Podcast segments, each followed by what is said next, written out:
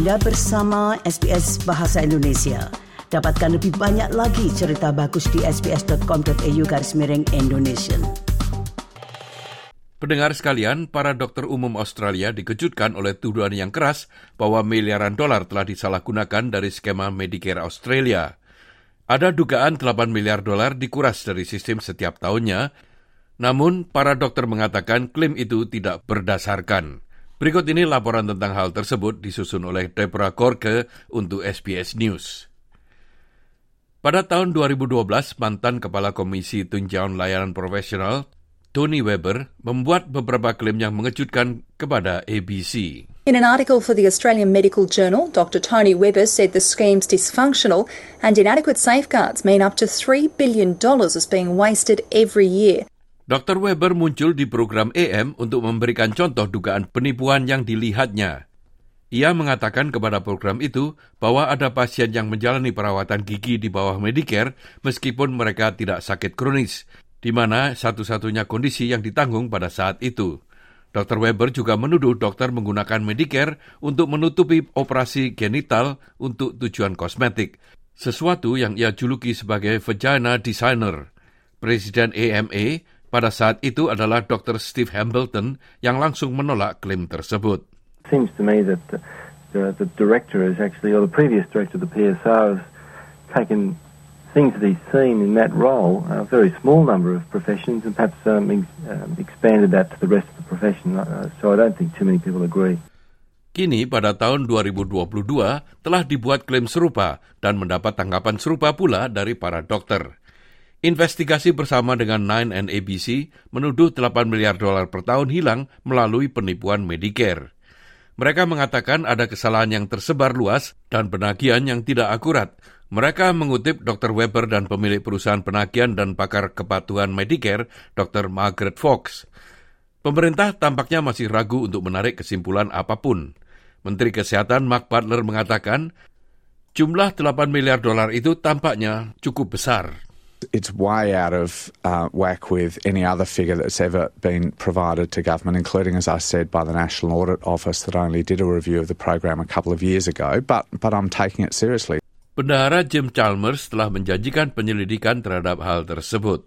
Something that we will get to the bottom of because we don't want to see uh, a single dollar rorted or thieved from the system when it could go to helping people who are vulnerable. Dr. Margaret Fox mengatakan kepada Sky News bahwa ia mendukung kesimpulannya. This is not anecdote. This is not sensationalist. This is my PhD. This is science. This is evidence. This is eight years of dedicated work exploring this very complex issue. And I have reported the best available evidence that we have. Namun Asosiasi Dokter Australian Medical Association dan Royal Australian College of General Practitioners berbeda pendapat.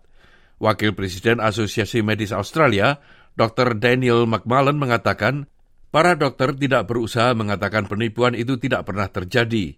Ia mengatakan Dr. Fox dan laporan berita secara besar-besaran itu telah melebih-lebihkan masalah sebenarnya. The Department of Health and Medicare have quite comprehensive audit tools and compliance tools which show that the rate of Medicare fraud is far, far less than the 30%.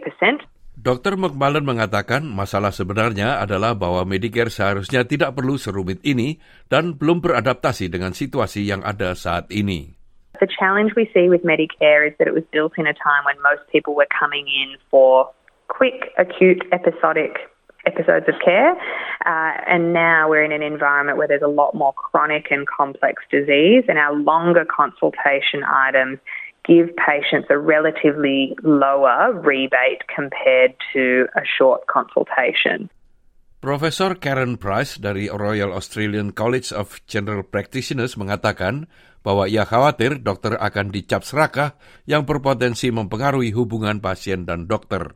They mentioned oncologists in some of the stories, uh, treating dying patients, um, whether or not they're overusing uh, in interventions.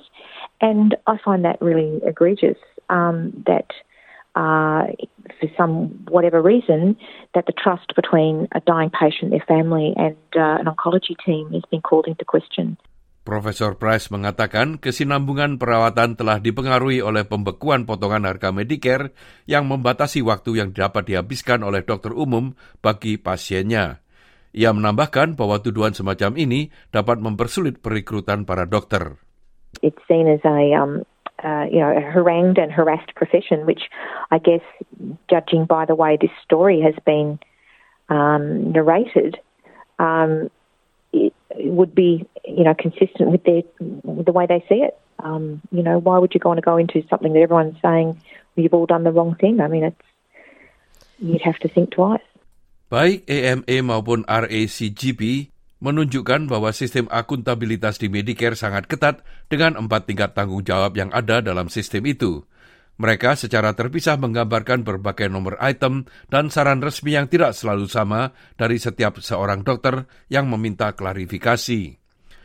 Dr. McMullen mengatakan ada ketakutan terus-menerus yang ada di antara para praktisi bahwa mereka secara tidak sengaja akan melakukan kesalahan. Because the rules around the MBS are very stringent uh, and the compliance is rigorous, you do see doctors uh, billing one item where they potentially actually could quite legitimately bill a, a second consultation type item um, for a different issue that was addressed at the consultation, but they just stick with the one for fear of doing the wrong thing. Menanggapi hal tersebut, Dr. Fox mengatakan buktinya sangat jelas bahwa keempat tingkat kepatuhan itu tidak bekerja secara efektif. We have uh, a hemorrhaging Medicare system. Uh, fraud is not being detected. Uh, the four levels of compliance that Medicare, uh, that you saw the President talk about, are not effective. Ia meminta agar mereka membaca salinan skripsi doktoralnya untuk memahami sepenuhnya klaim yang dibuatnya itu. Points I would make is that it's very evident from the President's comments that she has not read my PhD. And you should be reading, uh, you know, about Medicare reform if you are interested in Medicare reform. Dalam skripsinya itu, Dr. Fox mengatakan bahwa tidak ada bukti yang menunjukkan bahwa praktisi medis dengan sengaja menyalahgunakan praktek penagihan Medicare. Dan itu adalah sesuatu yang dikaitkan dengan sistem rumit yang tidak dapat dihindari oleh para dokter.